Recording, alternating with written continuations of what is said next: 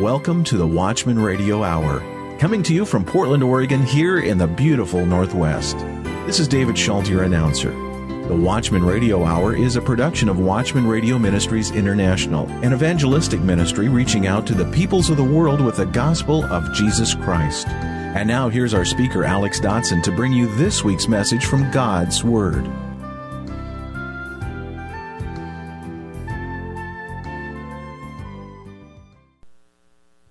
Our scripture reading today, let us turn to Isaiah chapter 49, and we'll begin to read in verse 5.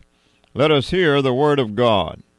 And now the Lord says, He who formed me in the womb to be his servant, to bring Jacob back to him, and gather Israel to himself, for I am honored in the eyes of the Lord, and my God has been my strength. He says, It is too small a thing for you to be my servant, to restore the tribes of Jacob, and bring back those of Israel I have kept.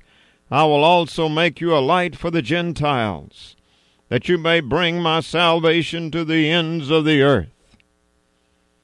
Our Father in heaven, we thank you for the Bible that you have given to us.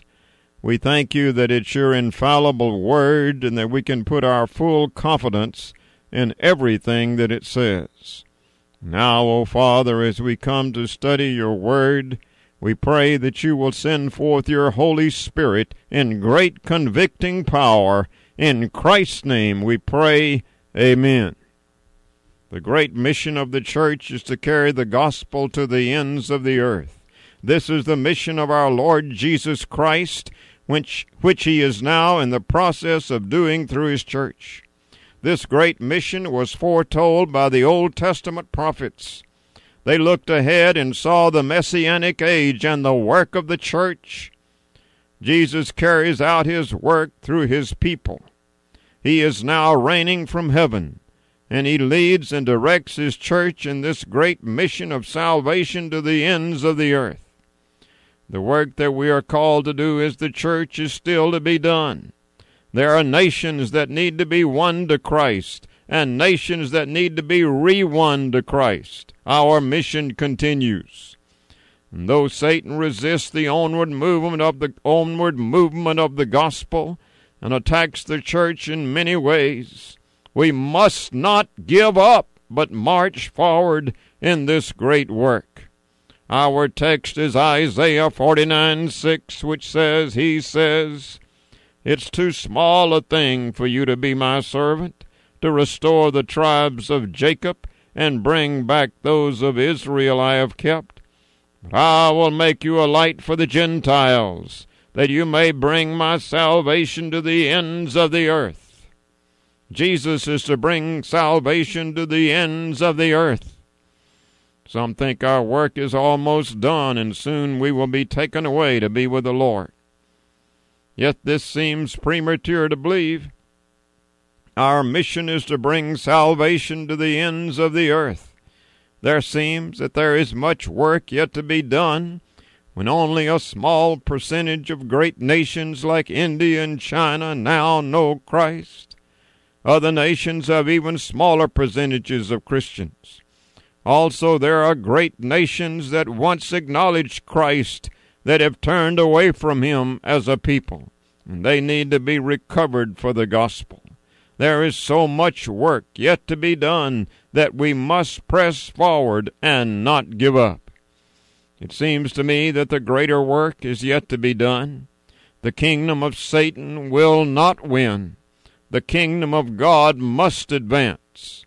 Our prayer must continually be that the church will grow and prosper and be a shining light in this world that brighter days will yet come for her. Now let us see in the first place that Jesus would bring salvation for the Jews first. Again, our verse says, verse 6 says, He says, It is a small thing for you to be my servant, to restore the tribes of Jacob, and bring back those of Israel I have kept. Jesus came to Israel first. Jesus came to Palestine first, for he was born there. He was born among the Jews, for he was a Jew. The beginning of the New Testament church was Jewish. All the apostles who started the New Testament church were Jews. Yet the Jews as a whole rejected Christ. In John 1:11 it says he came to that which was his own, but his own did not receive him. Paul took the gospel to the Jews and was rejected and persecuted by most. Yet a remnant believed, and the New Testament church was born with Jewish origins. Now there will be further conversion of the Jews in the future, the Bible teaches. This doesn't mean that the Jews have been cast off forever. Jesus is still seeking them out, and his work among them is not yet finished.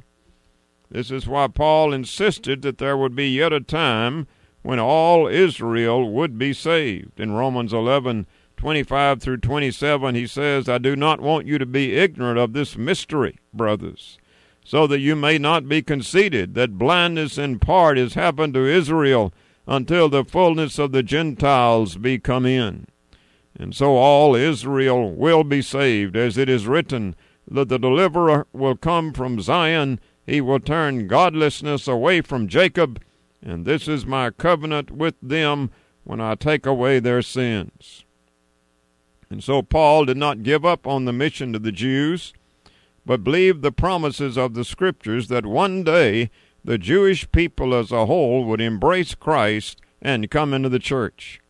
This conversion of Israel to Christ seems to be associated with a greater work among the Gentiles yet to come.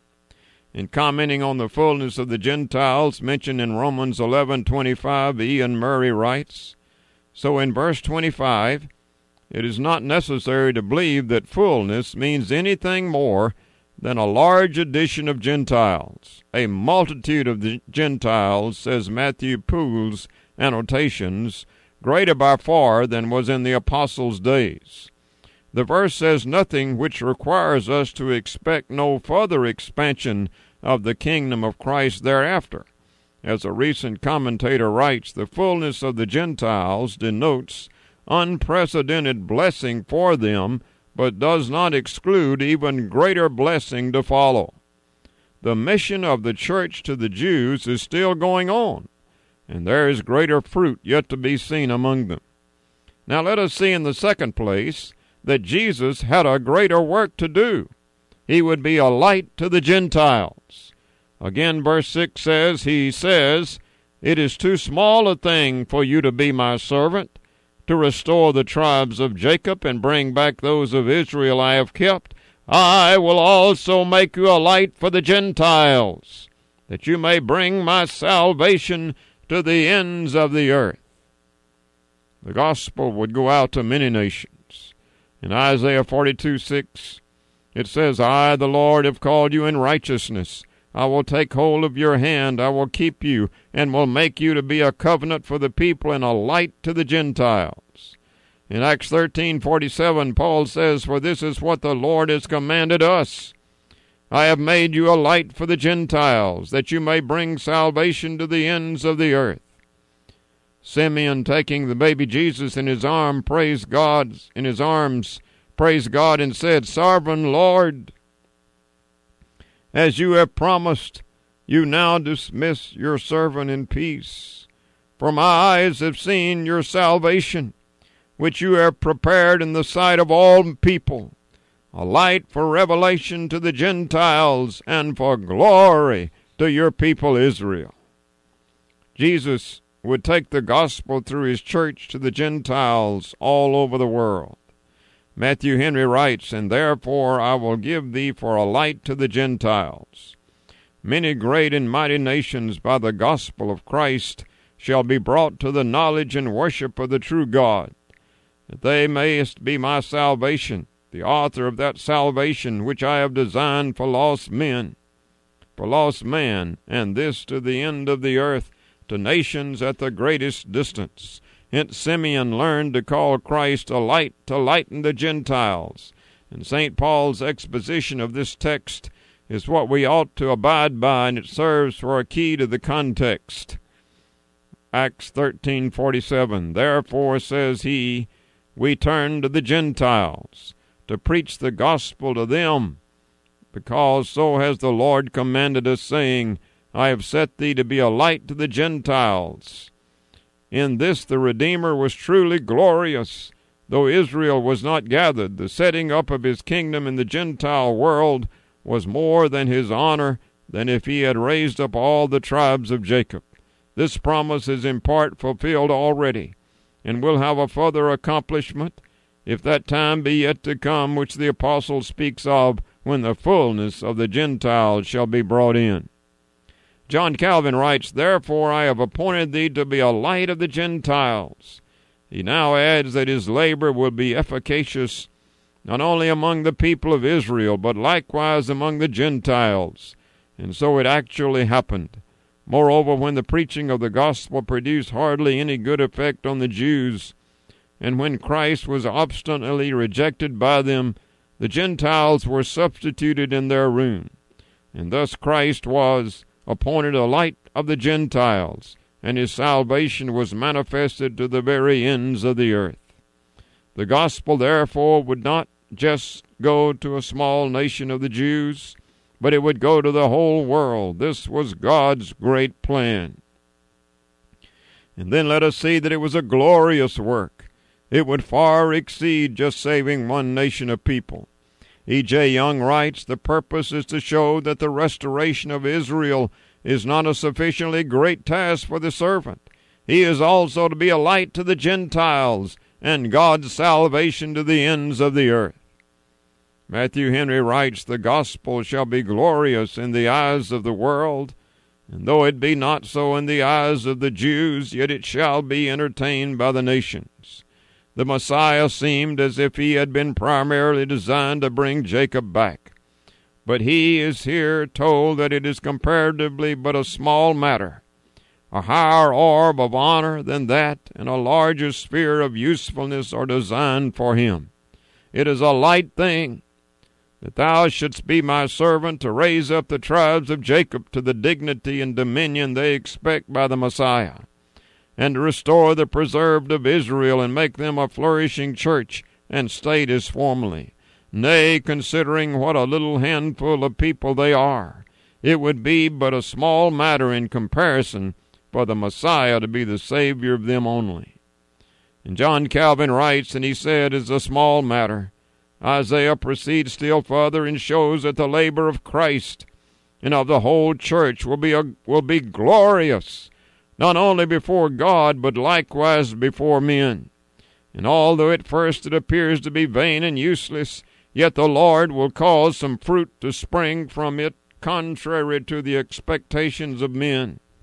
Already it was enough that our labor should be approved by God but when he adds that it will not be unprofitable even in the eyes of men, this ought still more abundantly to comfort and more vehemently to excite us. Hence it follows that we ought to have good hopes of success, but that we ought to leave it to the disposal of God Himself, that the blessing which He promises may be made manifest at the proper time, to whatever extent and in whatever manner He shall think proper. The Messiah would have a greater work to do than just a ministry to the Jews only. His ministry would go to the ends of the earth.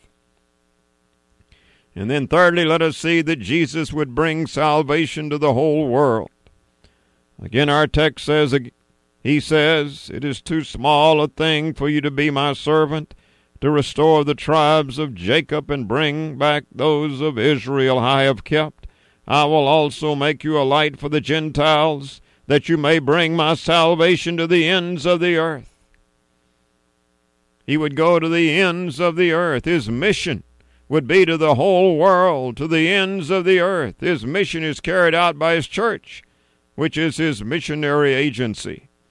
In Matthew 28 19 and 20, Jesus gave his final command to his disciples and through them to the church, he says, Therefore go and make disciples of all nations, baptizing them in the name of the Father and of the Son and of the Holy Spirit, and teaching them to obey everything I have commanded you. And surely I will be with you always to the very end of the age. Jesus therefore gave a command to his church to carry the gospel to all the nations and make disciples of them. He promised his church that he would be with them until the very end of the age. The Great Commission is still in force and will be until Jesus returns at the ends of this age. There is much work yet to be done. Our mission is not nearly over. E.J. Young writes The view that identifies the servant with Israel fails. Israel alone never was the instrument of the world's redemption. Paul's use of this verse in Acts 13:47 supports the identification of the servant as the Messiah and his people. When his people labor in his name, as Paul and Barnabas were doing, he works through them. And so Jesus, through his church, carries the gospel to the ends of the earth. John Calvin writes the true meaning of the prophet is this work in itself indeed is magnificent and glorious to raise up and restore the tribes of Israel, which had fallen very low. For he will add the Gentiles to the Jews, that they may be united as one people and may be acknowledged to belong to Christ. Nor does this passage relate to the rejection of the ancient people, but to the increase of the church, that the Gentiles may be associated with the Jews. It is true indeed that when the Jews revolted from the covenant, the Gentiles entered, as it were, into the place which they had left vacant. And thus their revolt was the reason why those who had formerly been aliens were admitted to be sons. But in this, as well as in other passages, Isaiah foretells that the church will be greatly extended when the Gentiles shall be received and united to the Jews in the unity of faith. Calvin goes on to say, a light of the Gentiles. Although by the word light is meant happiness or joy, yet the prophet, I have no doubt, directly refers to the doctrine of the gospel, which enlightens souls and draws them out of darkness. He shows that this light which Christ shall bring will give salvation, in the same manner as Christ is called the way, the truth, and the life. Because through the knowledge of the truth we obtain life. And so in this passage he is called the light and salvation of the Gentiles, because he enlightens our minds by the doctrine of the gospel, in order that he may lead us to salvation. Two things, therefore, ought to be remarked. First, that our eyes are opened by the doctrine of Christ, and secondly, that we who had perished are restored to life, or rather, life is restored to us. The mission of the church under Christ is to go to the ends of the earth with the gospel and to win the nations to the Lord. And then let us say that this salvation is to the whole world. Today we are called as the church to carry the gospel to the whole world, to bring salvation to the ends of the earth. We yet have a greater work to do. Our mission is not accomplished. We need to keep God's great vision in view. We can find that vision in Malachi 1:11 which says, "My name will be great among the nations." From the rising to the setting of the sun, in every place incense and pure offerings will be brought to my name, because my name will be great among the nations, says the Lord Almighty.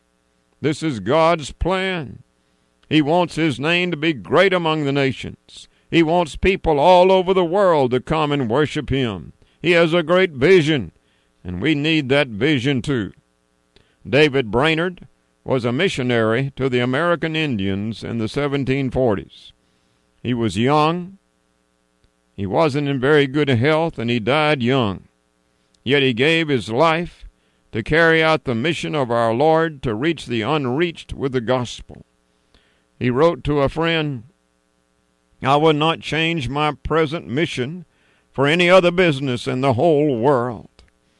God has of late given me great freedom and fervency in prayer when I have been so weak and feeble that my nature seemed as if it would speedily dissolve. I feel as if my all was lost, and I was undone for this world if the poor heathen may not be converted. It would be very refreshing to me to see you here in the in the desert especially in my weak, disconsolate hours. But I think I could be content never to see you or any of my friends again in this world if God would bless my labors here to the conversion of the poor Indians. God did bless his work. A great revival broke out among the tribes that he was preaching to. Samuel B. Halliday writes about the revival that broke out among the Indians in New Jersey in August of 1745. He says, Now began his great year. How his worn face must have shone as after his wearisome journey he gathered the waiting flock, for whom he had cried to God incessantly for many miles together, and set before them the love and compassion of the Lord. It was surprising, he says, how their hearts seemed to be pierced with the tender and melting invitations of the gospel, when there was not a word of terror spoken to them. After the first week of daily meetings, on August the 18th, at the close of a discourse on the parable of the supper, Brainerd began to speak more particularly to one and another whom he saw under much concern. The power of God, he says, seemed to descend upon the assembly like a mighty rushing wind, and with astonishing energy bore down all before it. I stood amazed at the influence which seized the audience almost universally and could compare it to nothing more aptly than the force of a mighty torrent or swelling deluge that with its unsupportable weight and pressure bears down and sweeps before it whatever comes in its way. Almost all persons of all ages were bowed down with concern together. Old men and women who had been drunken wretches for many years, and some little children not more than six or seven years of age, appeared in distress for their souls as well as persons of middle age. They were praying and crying for mercy in every part of the house and many outside the door. Their concern was so great that none seemed to take any notice of those about him, but each prayed freely for himself. Methought this had a near resemblance to the day of God's power mentioned in Joshua ten fourteen. I never saw one like it. A day wherein I am persuaded the Lord did much to destroy the kingdom of darkness among this people. Brainerd goes on to tell how God worked in the heart of an Indian woman. He wrote a young Indian woman who I believe never knew before that she even had a soul. Hearing that there was something strange among the Indians, came laughing and mocking to see what was the matter. Before I had concluded my discourse, she was so convinced of her sin and misery that she seemed like one pierced through with a dart and cried out incessantly. After service, she lay on the ground for hours, praying earnestly, taking no notice of any who spoke to her. I hearkened to what she said and perceived the burden of her prayer to be, Have mercy on me, O God, and help me to give you my heart. This she continued praying incessantly for hours together.